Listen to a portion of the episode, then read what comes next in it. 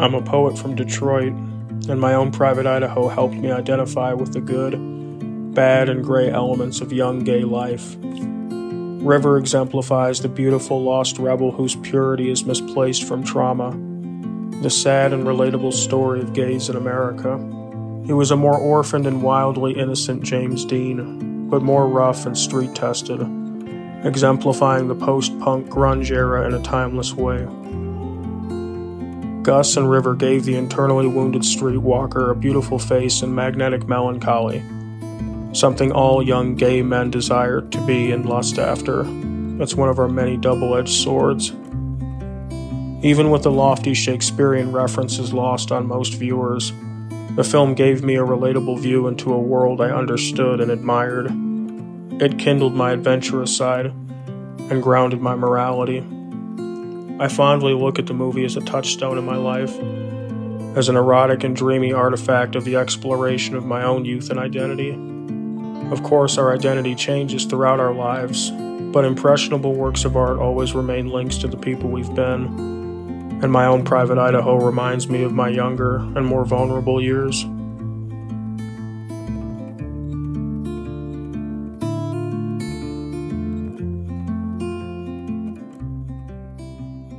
Love is Love, My Own Private Idaho turns thirty. Welcome to this very special podcast episode here at Launch Left. I'm Rain Phoenix. I wept when I watched and listened to the testimonials sent in by those of you who heard the call on social media. Thank you so much for your stories. My only regret is we could not use all of them in this episode, to hear how River impacted your lives, to hear how this film impacted your lives, and to hear how important it is to create more art for the left of center artist, for the outlier, for the outsider. Your testimonials contextualize even more to me the importance of a space that helps you when you feel lonely or helps you through grief. That is the impact of art and intention, of art and activism. And when I think about My Own Private Idaho, after thirty years, that impact, that a collective of artists came together to make this outsider film, this film made by an openly gay director that was unafraid of failure. As a matter of fact, to hear Lori Parker speak um, during one of Launch Left's campfire conversations on Discord, which please come join us there. We're there every Friday at six p.m. P S T. You can find out how on our Twitter at Launch Left. Lori Parker shared that one of the things Gus said when she asked what he wanted to do next was he said, "I want to fail at this project, My Own Private Idaho," or something. I'm paraphrasing. Every crew member that I've spoken to and every cast member, it was such a a powerful collective of artists from across mediums coming together to tell this story that now, you know, to hear a testimonial from a sixteen-year-old, that shows the longevity of that kind of pure intention and pure art. All the confluence of events that made MOPI possible in nineteen ninety and nineteen ninety-one when it, when it came out. We are seeing the effect of that cause now, so really, I see it as this powerful cause and effect story, and the outcome is still reverberating. I hope you dig this episode. We knew that he was in the Chateau. We were tipped off, and we were like, we got to give him the script, because Iris was just like, no, no. Yeah. no. And like, so we we found out the room, and we just went and knocked on the door, and you answered. And we're like, mm. Somehow there was a note and everything explained it, because he called back. and um, and right in that same period, he gave me a... I lived just down the street near the um, Actors Studio. Mm-hmm. Like I was in an apartment behind the Mondrian. Mm-hmm. Um, so I was just really like down the street. And I remember him either coming down there or like it was at the Chateau. And he's he always wanted to play the rec recordings because yeah. they were recording in studio in the studios. So he had like the cassette. Uh, so he said, "Let me play our new song," and he cranked it up so loud it was like, bah! like like super loud.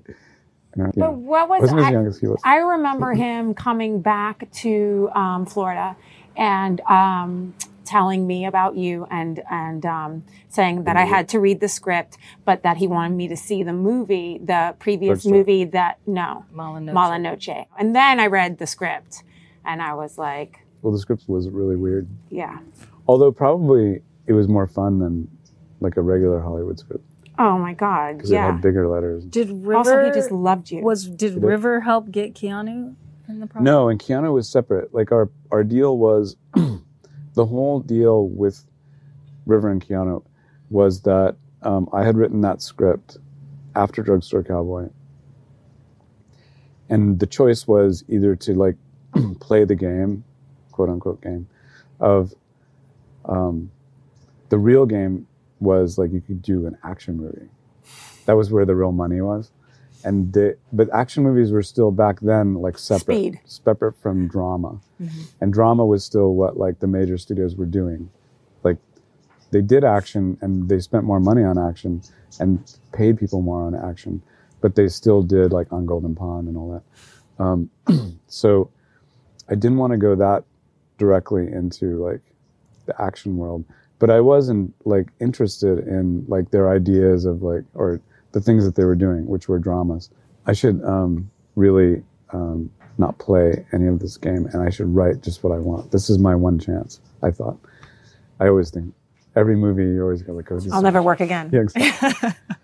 And so we, um, we thought, well, we'll just get, you know, a small amount of money. That way, you know, like we can make the movie we want, um, and we'll cast... You know, Mike Parker will be Mike Waters, and um, you know um, Rodney will be Keanu's part. Oh, it's um, Scott. Scott. So it's Mike and Scott. Duh. Right. And um, you know, we had it kind of loosely set up with our small group. Oh, and there was a friend of mine who had somebody that had money that was going to finance the movie, and um, so we were kind of all set. And then we said, well, now that we're all set, we should just check and see if our, our favorite actors would actually be willing, just in case. So it was like an in case thing. So that's what we were doing with like... And how um, did you get Keanu, the script to Keanu? Yeah. Keanu, his agents were like, yeah, just send it over. And they were like, they just sent it to him. And he came over and he was like, great, I'd love to. Wow. And so he said yes. Was River confirmed at the time or was Keanu first? No, they weren't. No, they didn't know at the time that each other were being approached. Mm. And we weren't, you know, the only way we were talking to River was with Iris.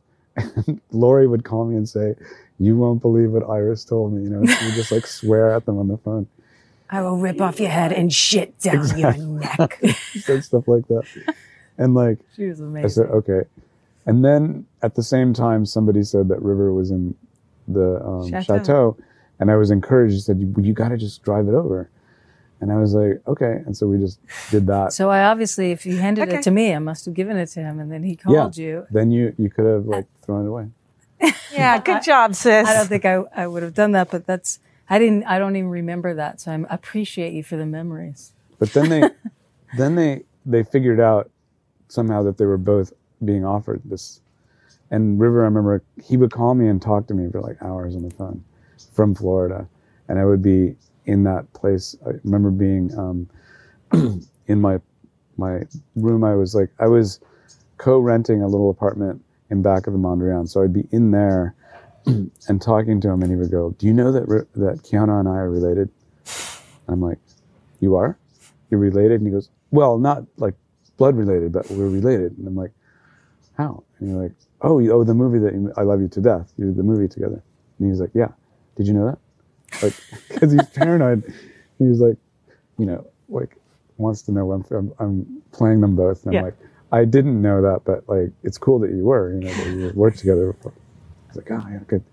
And eventually I realized I needed to go see him in person because he was too, like, he's talking to a disembodied voice, like mm-hmm. this person that he can't imagine.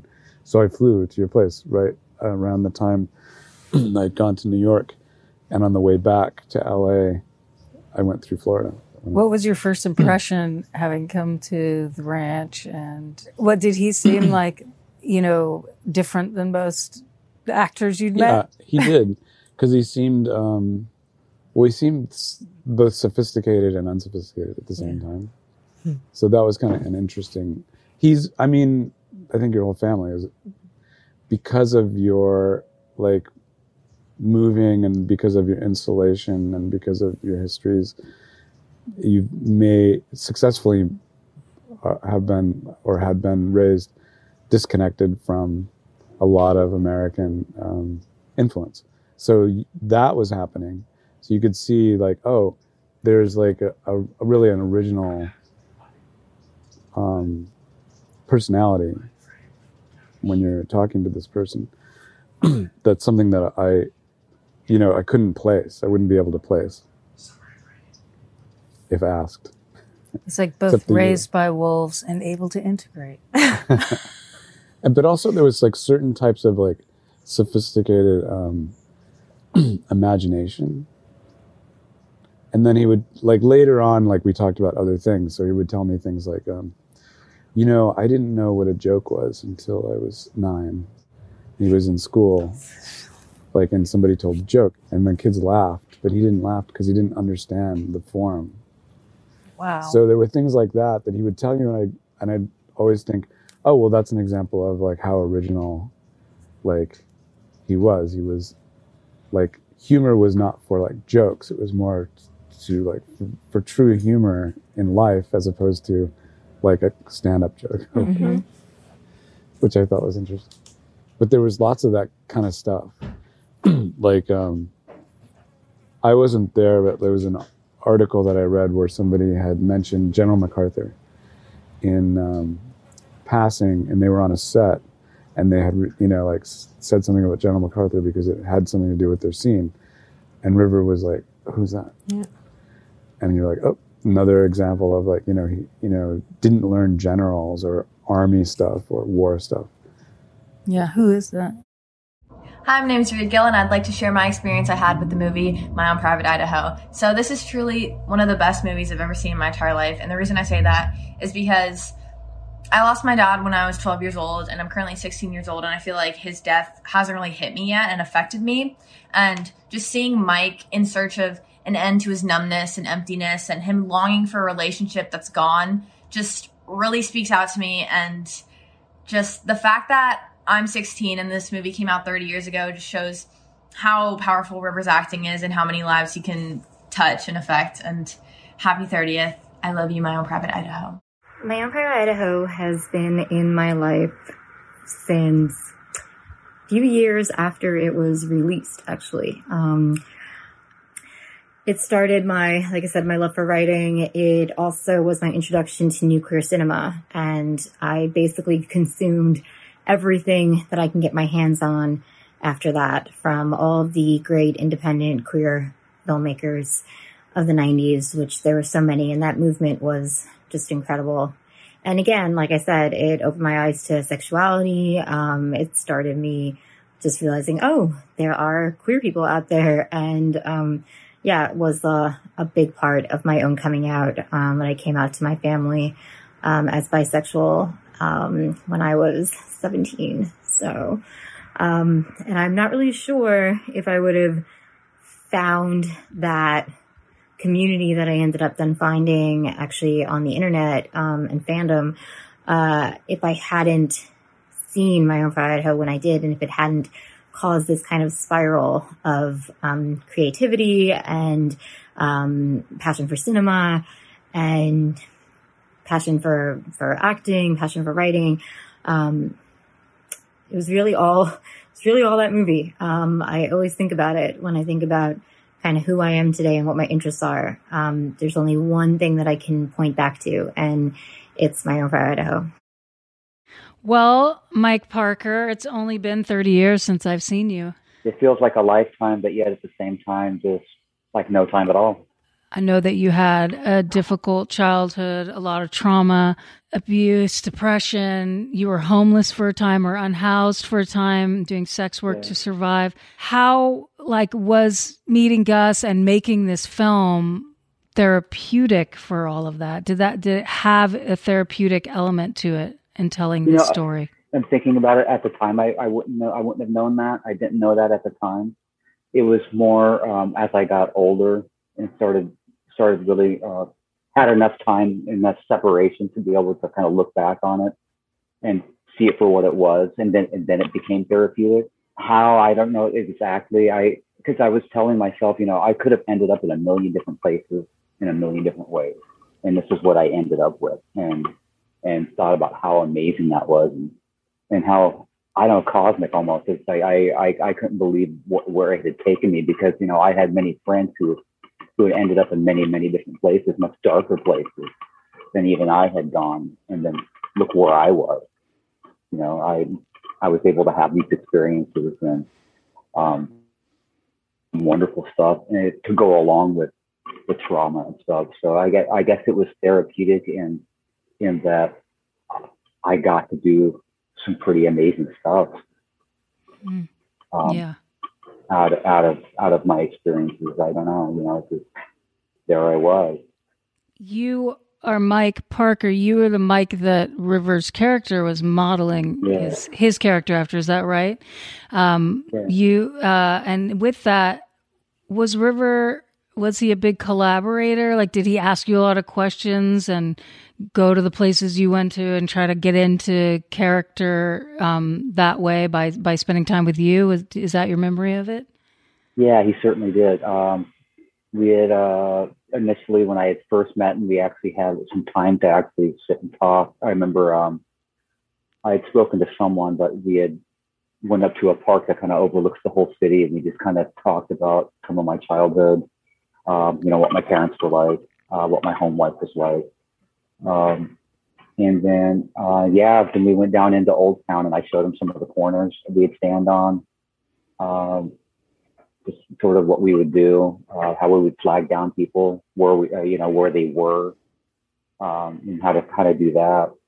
So, yeah.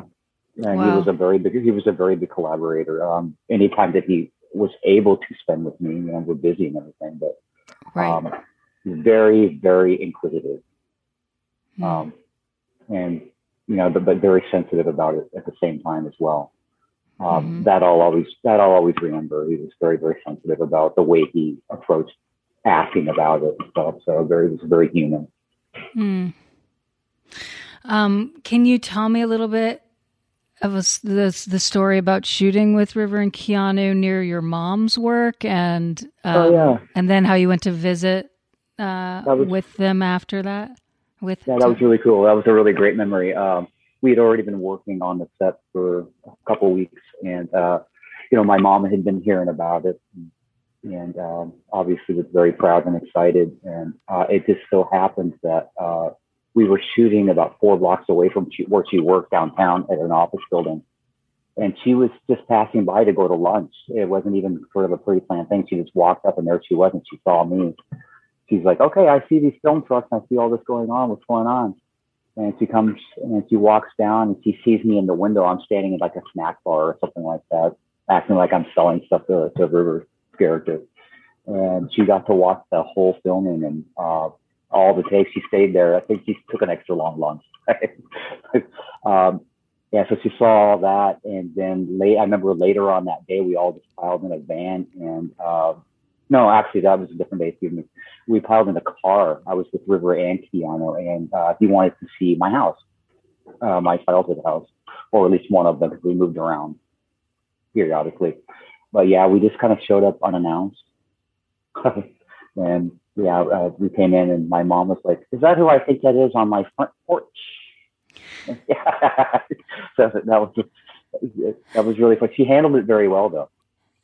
But yeah, we came in, and uh, I introduced them, and we talked for a little while, and uh, it's just funny how, and they put her at ease too. It was really a really uh, very cool memory. Yeah, mm-hmm. uh, my even my mom was put at ease. She was like, "They're such nice young men." So it was such a great memory. Oh, that's cool. Sweet. I just want to clarify that um, you are not narcoleptic. Is that right? That was a, I am not. a fiction addition to the character. Yeah, yeah that's yeah, what I, I thought. Yeah, you bet. Now, when I think of the character, I think of uh, you know the search, the search for home, the search for something um, bigger, uh, for an acceptance. It was the search mm-hmm. for acceptance, love. I think it was it was, cap- it was capturing that spirit. I think.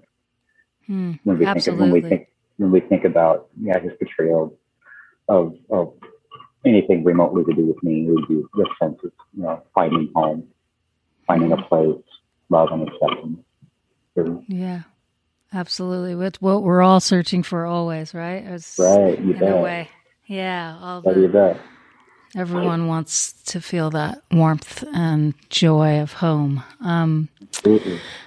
So I'm going to ask for another story. I heard that there was a story about uh, River and you on a shopping day, and you, when you all went out and gave um, yeah. to un, uh, unhoused population. You you you fed yeah. them. Is, is that right? What was that all about? Yeah, that was. Uh, yeah, we were just kicking it at the house today. It was a day off from filming, and we had all piled into the van. I think it was.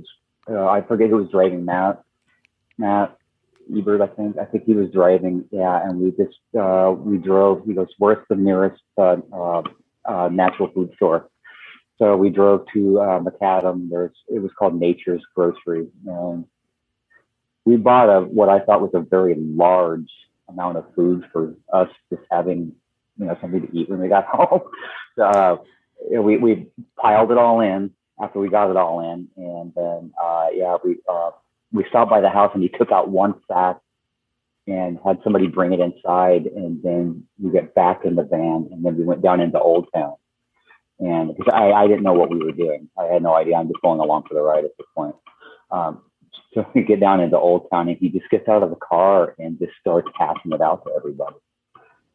As they were going by, people were going, "Whoa, what?" And nobody nobody recognized him or anything like that. It was just, he just started passing it out, going up and down the street. And people were lining up. And, It was, uh, it was it was a pretty amazing dream, a pretty amazing uh, memory. I loved it. Wow, that's so yeah. cool.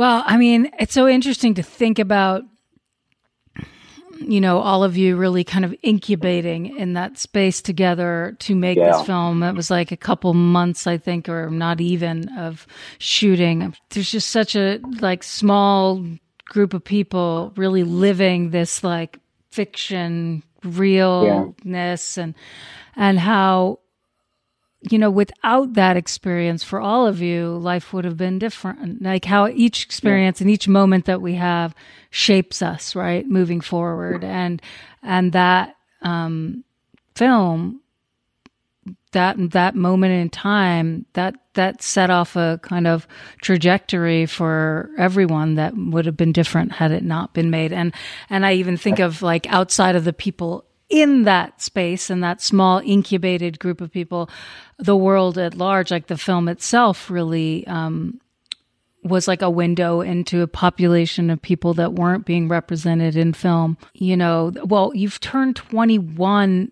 like right after the film wrapped. Is that right? You turned twenty-one? Yeah, that's wild. Yeah. You just twenty-one. Uh, yeah, we actually wrapped in Seattle, uh, the filming in Seattle, on uh, at least my part of it, um, on, on December eighth, on, on my on my twenty-first birthday was, was the wrap. I was done with the film. Wow. And that was crazy. And I, I lived just about two miles up the street, so uh, up in Capitol Hill District, and I walked from the set to home, and it was the most amazing feeling ever. Um, that's actually one of the biggest memories I have from working on the film, just taking it all in on that two mile walk, just thinking about what did just happen, what had happened over the last couple of months, how special and magical that was. And I kept, I couldn't help but thinking to myself that this is going to be really important. There's something really special about what just happened. You know, it's bigger than uh, having a dream come true and being able to be in a film with with River and to be uh, to, to have the acting experience and to do that, because it's something that I've wanted since I was a child. And but that aside, um, it was it was even more so in that I felt like something really magical had just happened, like like we had said something that the, that was, there was there was going to be a, a real message there, and I was so proud to to have who was who was giving that message be the ones giving it. And I remember uh, just how, how that felt. I had goosebumps, uh, you know, walking all the way home, and I felt very serene. I, I just felt like, wow, that was this is really going to mean something someday. This was gonna this was gonna speak to a lot of different people on a lot of different levels, and I I, I thought in a positive way that it would. Uh, so my biggest takeaway and my biggest memory is probably the day walking home after wow. that, just marinating and all that, and just just being so proud of, of what had just happened, and and uh, being able to spend that time with your brother, and uh, you know, and you know, to live together and to be a part of that process and be a part of the magic, and and, and just being real is uh, an irreplaceable memory, and um. very humbling and, and very, very beautiful. Wow. You're fifty now. So you're like, uh, River would have been fifty this past year. Actually, he just turned, would have turned fifty-one. And you're yeah. a father. Is that right? You're a father? Yeah, I'm a father. I'm a father of three. That. Wow. So cool. Yeah. So um, do you feel like, looking back, like imparted lessons on your life and that changed you in a way? And do you have any advice for, uh, you know, young unhoused people who, you know, are turning to sex work to survive? Is there anything from that experience you can share as an adult um, yeah. now? No, um, I think the best thing that I could probably share is that if anybody who's doing that is to, is to, to never stop, never stop reaching out. You know, it's, um, it's, it's very lonely. It's very gritty. It's, um, never mind how dangerous it can be and all that. But, you know, especially coming now that I have children, and that changed my entire mindset on, on, on my past and where I came from and, and what I chose. I mean, it, when we are faced with childhood trauma and things like that, it's really, really hard to dictate exactly what your reaction is going to be to that. And um, what it is that you're going to go out and try to find. And if you're, if you're feeling like you need to leave the situation that you're in, always try to reach out. You know, try, try to re- reach out to, to, things, to things and people that are safe um, as best as you possibly can. And I cannot downplay um, anymore uh, the power of communication and connection um, mm. with uh, with. Uh, with people that we trust. Hmm. Um, that's easier said than done. Yeah. In, in a lot of these cases, you know, because it's just, there's a lot of wreckage and a lot of damage um, that these, these people go through, and, and they are, they are underrepresented, and they are not given the tools um, at a young age to cope um, with, Uh, with a lot of different things. So we turn to things like sex work and stuff like that. I turn to that for for survival. And, and you know, but if, if there's any advice I would give to somebody who is doing that or considering that, is to reach out and, and form connections with people that you trust. And always, yeah, just make connection. It's so powerful, that uh, community. Mm. That, that would be the best. That, that's what I would want for my children if they were ever faced with, you know, something, you know, like that, you know, mm-hmm. you know, reach out. Mm, that's the that's, best advice I could give. That's great advice. I think the importance of community in any situation, it's like knowing you're not alone is so important, and it's it's where the safety is, you know. Um, do you think things have changed, you know, since then in terms of culturally, um, you know, has it changed for young people, the way that they interrelate with family and in regard to identifying as queer, um, or rejected somehow? Do you think that's changed, like in terms of the dominant, you know, social paradigm that we're in? Like, how are things I, different now? I do think it's changed. Um, I do think we've entered an age where um, it's, you know, we still unfortunately have to um, deal with, uh, um, I don't want to use the word uh, indifferent and homophobic things, but I think that uh, we're in an age now where it's a, it's a lot more um, accepted. I think that we're now in an age where children um, or young people in general are are made to be able to feel comfortable um, more than than it used to be, to to be who they are, to express who they are, and to be able to talk about that and explore. Um, so I do feel that there has been a bit of a shift, but unfortunately, we still have to we still have to deal with um, you know, some elements that like that still don't feel, and, and that's unfortunate. Uh, but I, I yeah, to answer your question, yeah, I do think it is shifted. I think uh, uh, young people, especially. are now in a position where uh, they feel a little more empowered. They feel a little more uh, comfortable in, in being who they are. I mean, at least that's what I'm seeing, you know. Yeah. And I can I, I can see it in my own children too. I, you know, they, uh, they they they ask questions and and um, they're allowed to uh, be able to express and to have their own ideas about that and their own feelings about about that. So um, I I credit going through all that in my experiences and being able to answer those questions for my kids, and you know, objectively and and. Um, And as somebody with experience, so I, I, I feel very grateful that I that I'm able to that I'm able to answer those questions for them. So I think as the generations go on, if more and more kids are uh, have people in their lives who who will do that for them, mm. um, the more that paradigm will shift even more. You know. Yeah, yeah. When things aren't hidden, there's more. Um, chance for understanding, I think, for sure. Um, and that was actually the last question I really wanted to ask you is what, what do you wish for your children, you know, as we're thirty years later, you know, what, what, what do you see? What, what is your wish for them?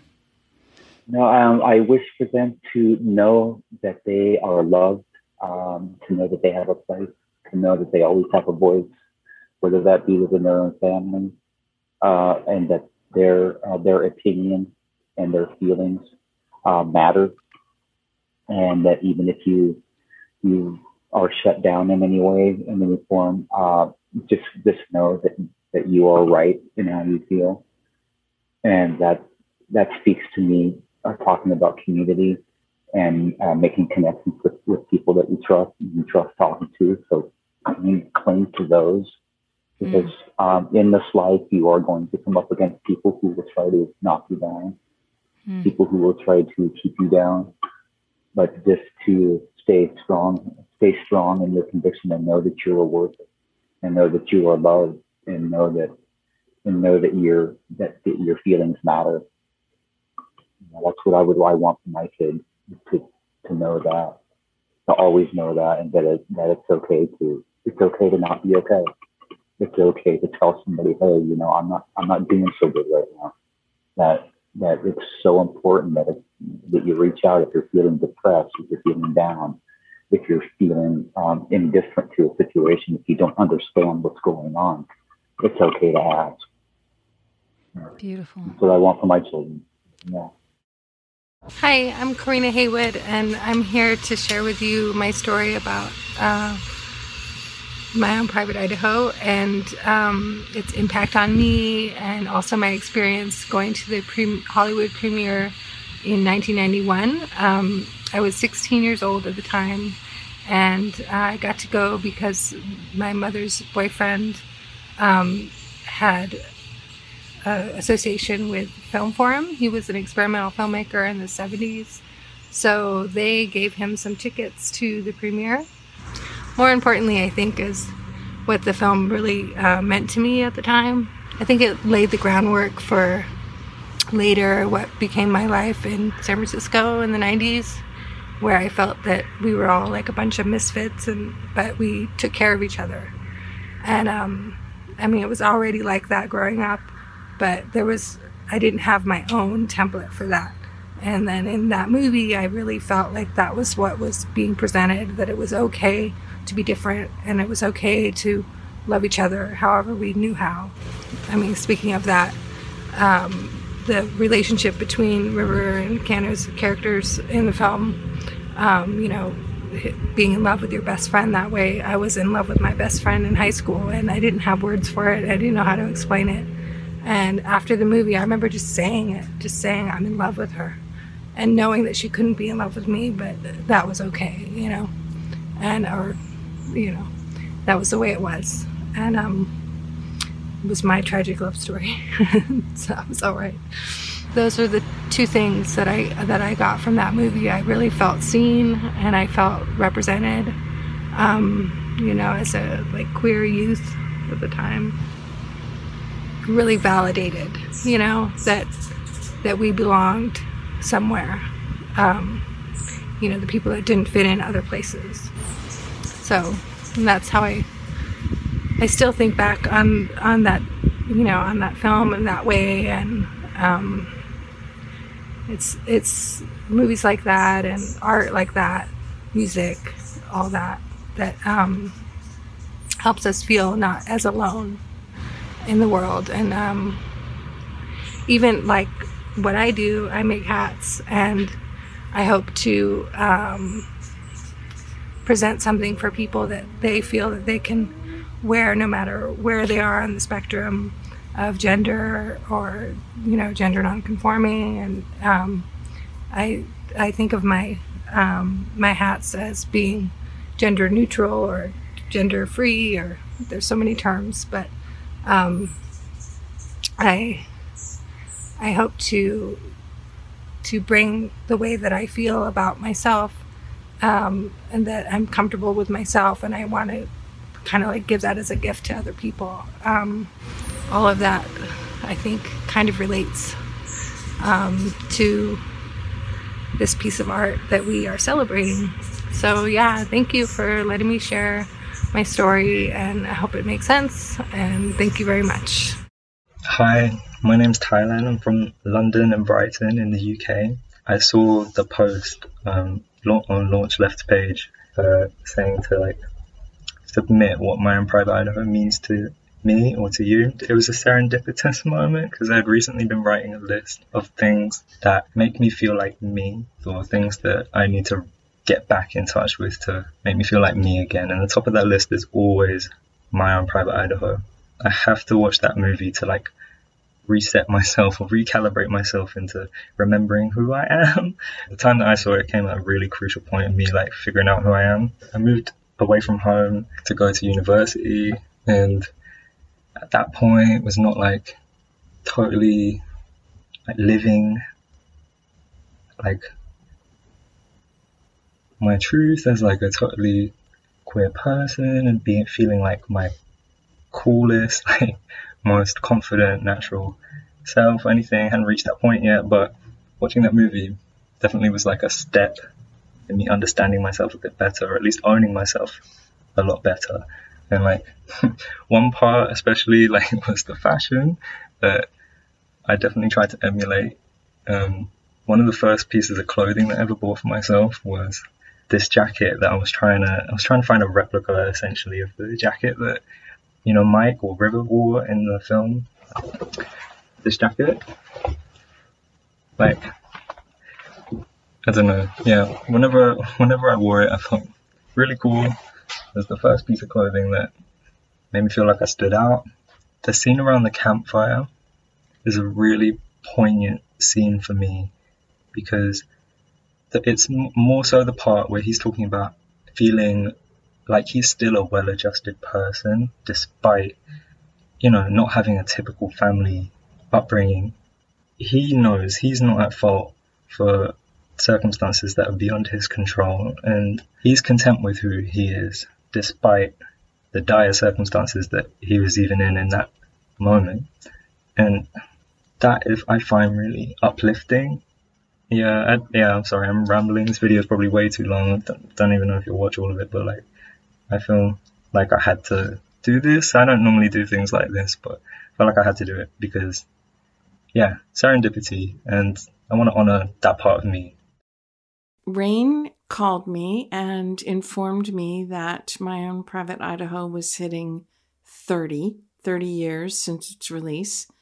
I did marvel at that, and I also noticed that um, without the loss of River, we probably would not have done this, because River died and because we lost him. Um, it becomes part of the impetus to remember. And he really was the heart of that movie. We started brainstorming, thinking about what we could do to celebrate thirty years of My Own Private Idaho. And one thing that I really did not want to have a nostalgia fest over it, I really wanted to look at it more as kind of a legacy. Gus was the first, you know, so-called openly gay director to be making mainstream films with movie stars. and that featured really complex characters um, with all the dimensions, positive, negative, in between. When a queer person is, you know, making art, they're not making a representation of queerness. They're just making art, but it's infused with their identity. Idaho was one of the first films that was really like that. We started thinking about how queer representation has changed over the thirty years and um, what is left yet to change. And we wanted to do some forward-thinking work. And so we thought of some of the music that's in the film, especially the music that features the customers of the um, sex workers that were played by um, River and Keanu in the story. The two most memorable of those are Dare Adler, the Sitting on a Bullet sequence with Udo Kier, which is a complete classic of eighties camp, and then the Daddy Carroll sequence featuring Mickey Cottrell, dressed to the nines, wearing a fedora, picking up a what they called a rent boy on the street and bringing him upstairs and having him fulfill his fetish. When we were filming the Daddy Carroll sequence, Mickey Cottrell just sort of spontaneously burst into dance.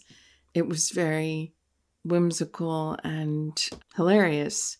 We thought about how we might cover that.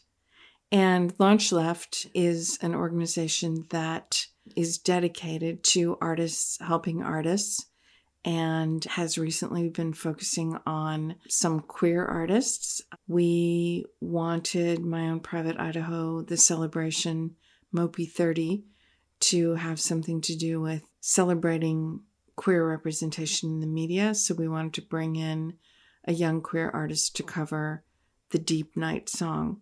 And Rain asked Caroline Kingsbury, when you hear her cover, it's kind of like unbelievable that she, she just whipped that out. It was so deep and beautiful and relevant and moving the way that she performs the song. I wanted to do something. Also found out that Mickey Cottrell, who played the original character, is in the Motion Picture Film and Television Retirement Fund residence, which is in Woodland Hills, California. And I've always, it just seems like a very rich and wild location. I wanted to see that. So, and also reconnect with Mickey. So we sort of brought the two things together, a little profile of Mickey and also an interview with him about, I think the key words were eroticism and tenderness. And uh, somehow Caroline channeled eroticism and tenderness and longing um, in her rendition of the song. And we were able to do our best to capture that visually. Well, you know, River was not supposed to speak in the scene. He had no dialogue. And he automatically started speaking, just extempore. These words started falling out of his mouth. I had a crush on River anyway. That was not hard to do for a gent of my persuasion. Oh, the dance. That just happened. I mean, it was not a part of the original script. I just listened to the music and it made me dance. I always think of myself as a dancer, somehow. The whole world made me dance, and now I can't dance anymore. I've danced my last dance. Well, there was an atmosphere that was very romantic. I was sort of captured in the web of River being there, and he became an instant fixation to uh, Daddy Carroll. And it went deeper and deeper as the scene progressed. And he grabs the edges of his Baroque red and gold robe, and he says, "And now you can wash Daddy Carroll." Daddy Carroll dressed to the nines all the time.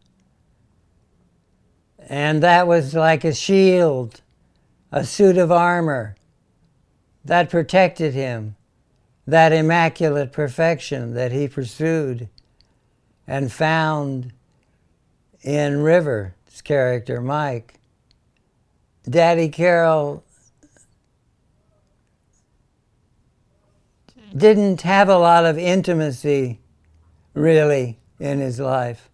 But the beauty, the magic, the spirit of River's character, of Mike, freed Daddy Carroll. It allowed Daddy Carroll to dance, to dance with joy that this magic was happening to him, because magic didn't happen to him except in these kinds of situations with the rent boy. Leave my whispering trees above, fine night, bringing you nearer, dearer and dearer, deep night, deep in the arms of love.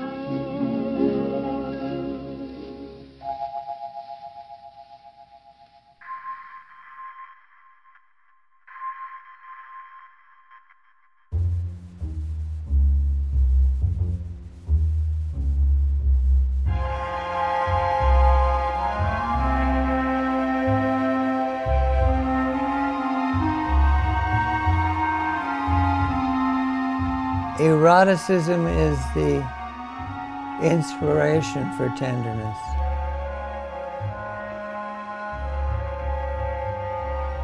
Doors open with eroticism that lead into the room of tenderness.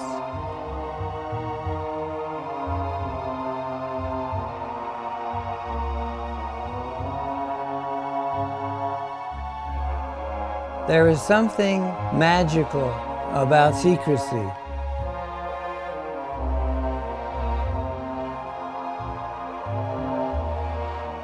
Secrecy coming to fruition.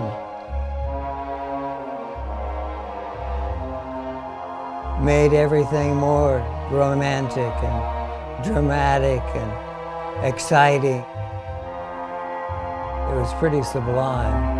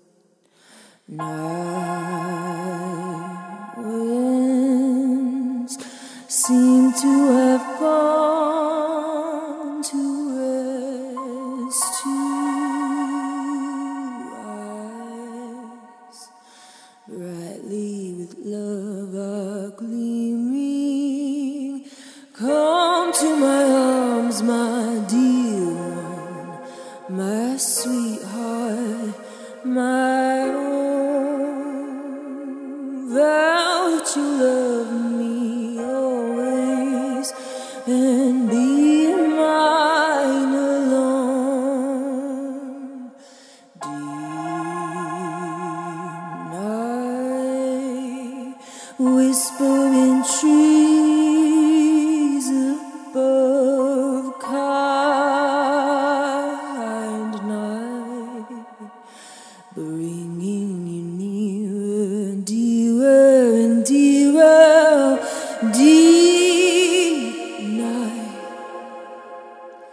deep in the arms of love.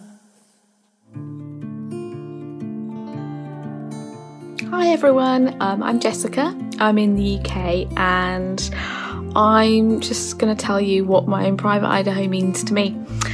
Um, I first saw My Own Private Idaho years ago when it was first shown really late at night on Channel four. And I'd always loved River, I loved what he'd done with his acting career, but watching My Own Private Idaho was like a revelation. It was just like nothing I'd ever seen before. The images were painterly. The way that the costumes mixed with the storytelling, the narrative, like with the orange jacket, River's character of Mike, he actually was the salmon um, that he that he was trying to find his home. And I think that's really what struck me, to be honest, was I'd never seen someone give that much of an emotive performance on film. The way that River just captured the essence of feeling lonely and feeling lost. And he didn't even need to say anything. There was just that look about him, wasn't there? He would look at the character of Scott and you just knew. You just knew what he was thinking and he didn't have to say anything. And back then, I remember thinking to myself, I need to write about this film. I didn't even know if that was possible back then. I didn't even know what you could do, but I knew that there was more and more to say about it. I started to watch it multiple times a day. And then eventually I was lucky enough, I went to university, and that was solely so I could write my thesis on My Own Private Idaho, which I did. And I was really, really lucky enough um, to have that published, which um, as a chapter. And now it's coming out as an academic textbook in the next couple of years, hopefully. So that's really exciting, and that absolutely changed my life because now I am a freelance writer. Uh, I write about film academically, I write about, about L G B T Q I plus representation on screen, and that is because of My Own Private Idaho, and that is because of River. In tribute, I actually got River um, tattooed on my arm in his pose as Mike there, um, and it's the scene in the graveyard where he just looks at character of Scott and you know and you know that he is so hurt, and everything everything is in that look. You're never going to get another film like it. You're never going to get a cast like it ever again. It was unique, it was a product of its time, and it changed my life um, for the better. People say to me, Jessica, do you ever talk about anything else? And you know what? I write about film academically all the time, but I always come back to My Own Private Idaho because there's always something new to discover. It can teach us things about ourselves every single day. If you like what you've heard on this show, please don't forget to rate and subscribe. Follow us on all socials at Launch Left. Find everything you need at launch left dot com. Have a nice day. Launch Left aims to create an intentional space that highlights and empowers all artists for whom radical creativity is not a choice, but a necessity. Launch Left begins with music, but its ultimate aim is to launch left-of-center artists in all creative fields.